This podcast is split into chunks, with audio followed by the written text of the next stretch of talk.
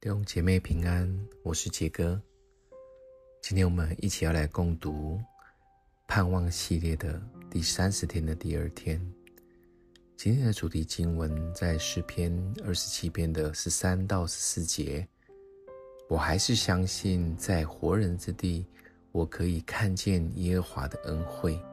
你要等候耶和华，要刚强，要坚定你的心，要等候耶和华。当上帝赐给我们意象或特别的感动时，有时候征战跟黑暗会接踵而来。这个时刻，我们要等候。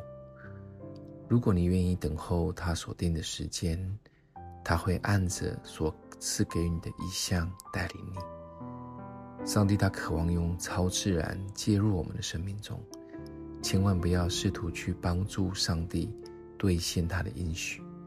有些事情是我们办不到的，也急不得的。我们需要的是等候，确信上帝存在就是接受人生的无常。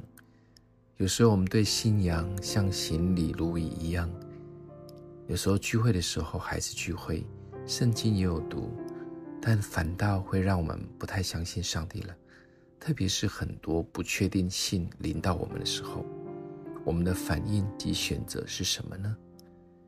确定性是依靠常理过日子的标记，而不确定性呢，却满有上帝的恩典。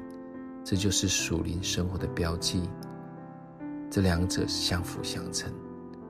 记得，当别人认为不可能的时候，我们还相信，这就是基督徒信心的生命。那我们一起来思想：我是否有足够的盼望来等候上帝呢？或是我老沉不住气，想要插手帮忙他。在每一天的生活里面，我依然相信上帝会用超自然的方式介入吗？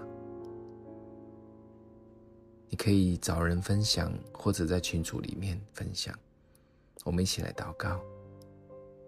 主啊，谢谢主，让我们今天透过这样的信息来帮助我们。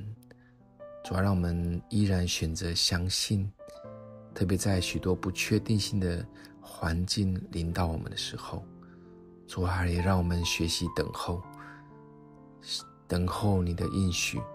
主啊，帮助我们每一天活在你的应许当中，也学习等候你。